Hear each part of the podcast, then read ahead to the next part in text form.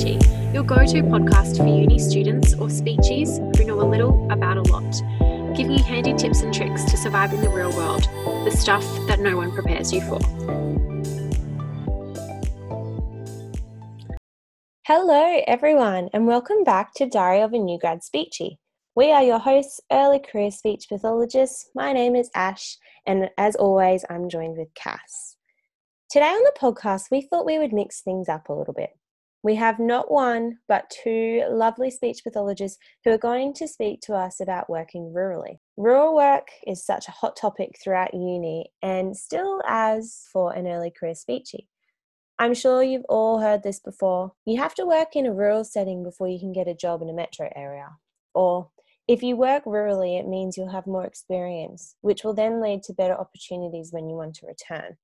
I know when I was at uni, and Cass is the same, that was always spoken about at uni. And so I always thought, okay, I need to work rurally because if I don't, then I'm not going to get a good job in the future. So, what better way to know a little more about rural work than to ask speechies themselves, who are probably in the most rural towns within Australia? So, with saying that, let's bring our first guest in. Welcome, Charlotte. Hi, thanks so much for having me. No problem. I'm so happy to be talking to you. I know. I'm excited. We always ask our guests the first question is what is your craziest client story? Okay.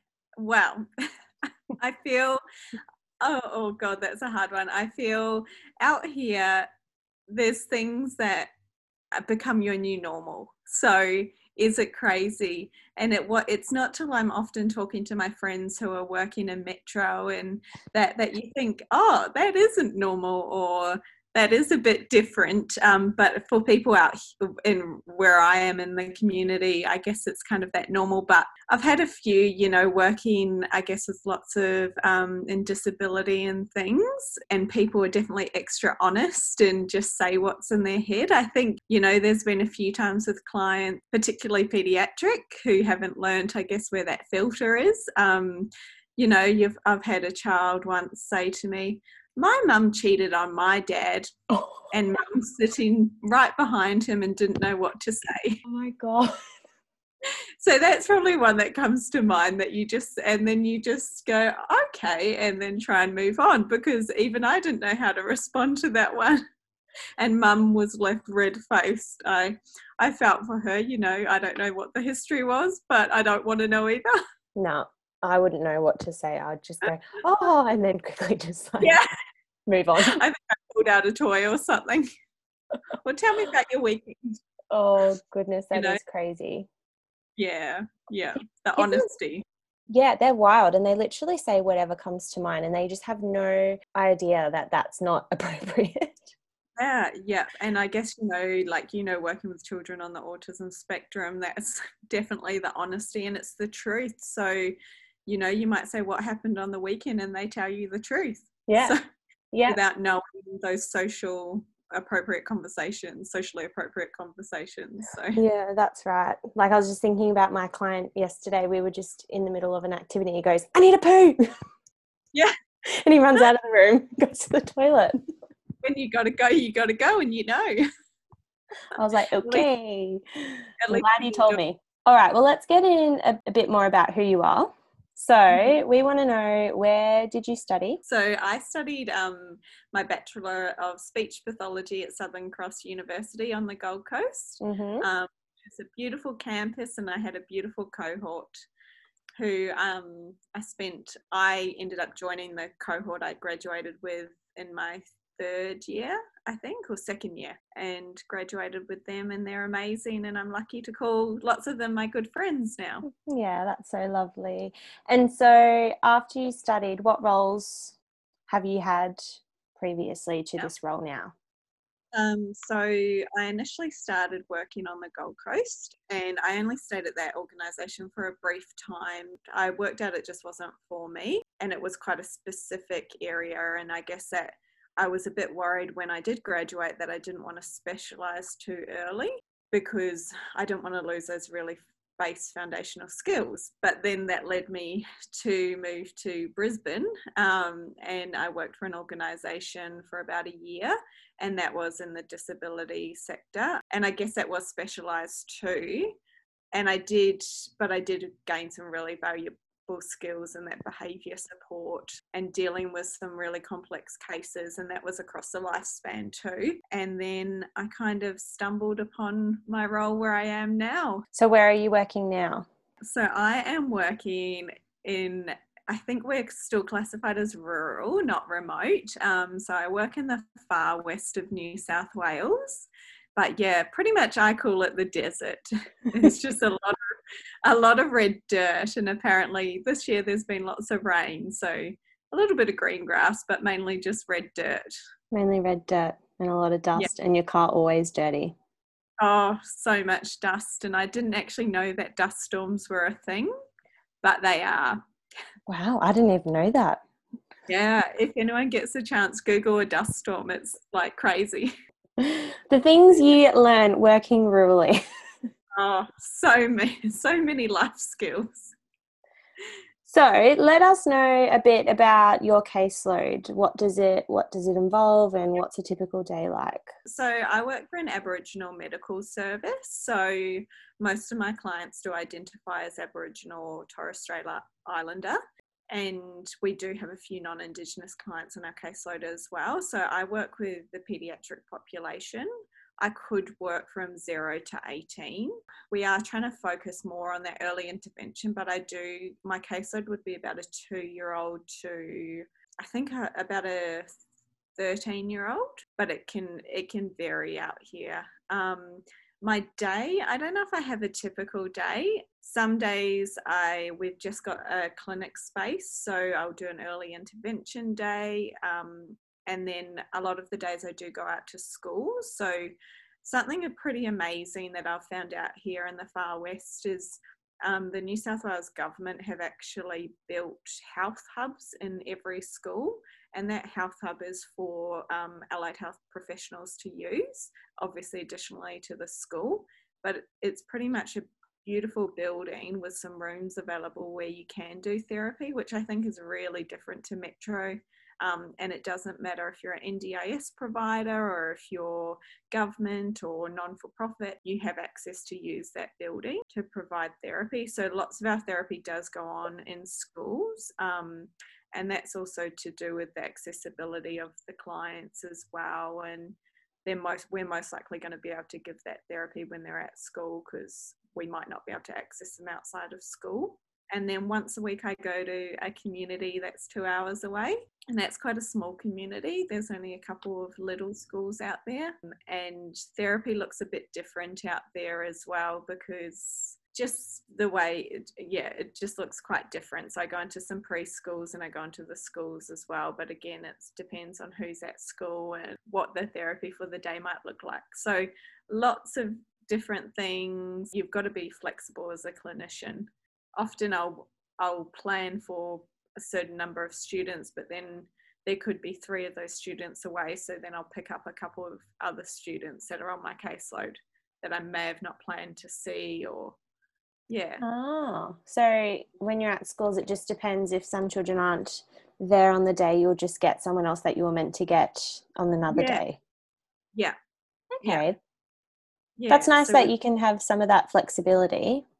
Definitely, definitely. And it just means, you know, if someone's away, someone else will still get that therapy and you can utilize that time.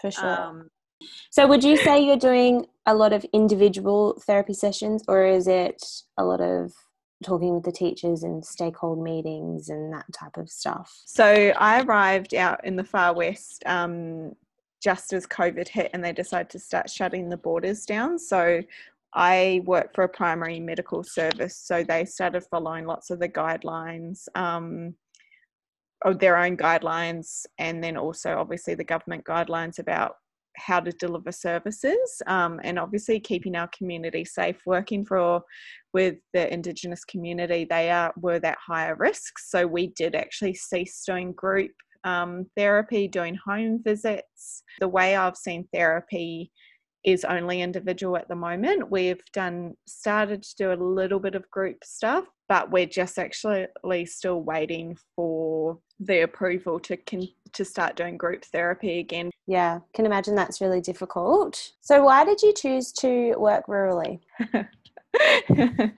uh, gosh, I don't even know how to answer that question. I, when I studied, I actively chose to do both my placements rural. So I went up to Katherine um, in the Northern Territory and then to Mount Isa. And I just had such amazing experiences at both placements. I just loved the community that in both areas that there was in regards to you know within your allied health and then within the schools and with or whether it's the medical service or it was just really nice to work in. When i graduated my circumstances were a bit different so i chose to stay on the gold coast and brisbane um, but yeah i felt when i was working in brisbane i just felt like i was missing something and i just really missed I guess I've missed that flexibility of remote and rural and the the different challenges that you face out here and I like a challenge um, and I just thought if I'm going to do it I need to do it now. Yeah, it was a bit bizarre. I happened to be in the car with a friend and I was saying if I could find a job that offered me blah blah blah um, and i laid out my non-negotiables i said i would probably take it. And then the next day because we were commuting actually from the sunshine coast to brisbane for work car ride home in our two hours in the car each way i got a job from a recruiter and it and it listed all the things i had said the day before. And i just thought i'm going to ring this lady so i did and then now here i am so mm. let us know are there any benefits to rural compared to metro areas? Yeah, yeah, I definitely think there are. Like, you know, the biggest one is like the learning. They want you to be proactive and they want you to have autonomy. Um, often because you just have to, because there's not a huge amount of allied health professionals out here. You just have to do it. And obviously, I think I'd be lying to say if financial wasn't a benefit. I mean, that's not the be end and end all, but you know, I think it is, it can be beneficial financially. And I think a big one for me, uh, one of my big drivers was the extra PDs that um, in New South Wales, it's through the Rural Doctors Network. Mm-hmm. Um, and that's, you know, you can access up to, it's not guaranteed, but as far as I know, you can access up to $10,000 in professional development it was one of my big drivers as well was the chance to access extra professional development and really upskill and yeah and also yeah. you know that in turn means that we can give back to these communities that don't have the resources or the access to all the extra services that people do in metro mm. you know there's a reason why there is such a large grant available and that's because the communities really really need it. And i guess to attract health professionals to go out there where that's so far away from their hometown yeah. it needs to be attractive. So then that's why it is a higher salary and it is a massive pd budget compared to here in the metro areas Yep, definitely. So, what type of supervision and support do you receive? So, I am pretty lucky. Um, my organisation is really supportive of my supervision.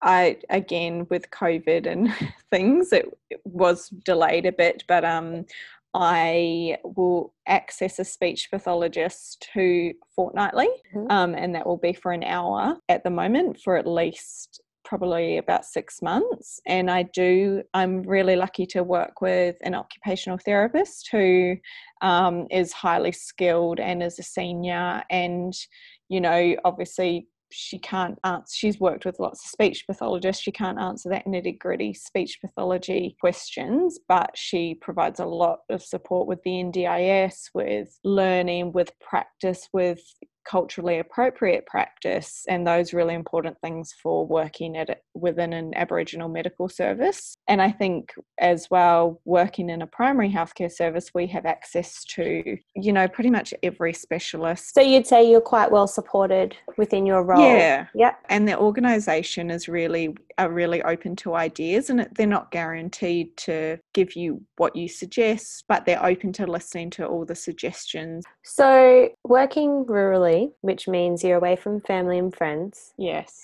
Quite far away. So mm-hmm. how do you deal with living solo and away from, you know, your home home base? Yeah. Um, so, as you can hear in my voice, I'm from New Zealand originally. Um, so, most of my family's in New Zealand. I have a beautiful sister and her family on the Gold Coast, and then my friends are between Gold Coast, Sunshine Coast. It look, I'd be lying to say it's not hard. And you know, COVID, I don't know what it would look like if COVID wasn't here. I haven't um, been able to leave the community for seven months. And it's not to say I couldn't have travelled around New South Wales. I just didn't really want to do it solo.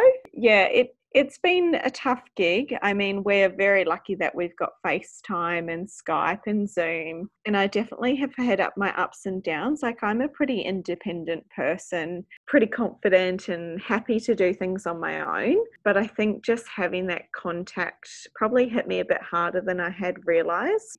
I guess it's made me be continue to be independent and know that it, it's okay. And you know i was lucky enough to see some of my friends recently um, they all traveled to south australia to see me which was really nice um, what and good friends great...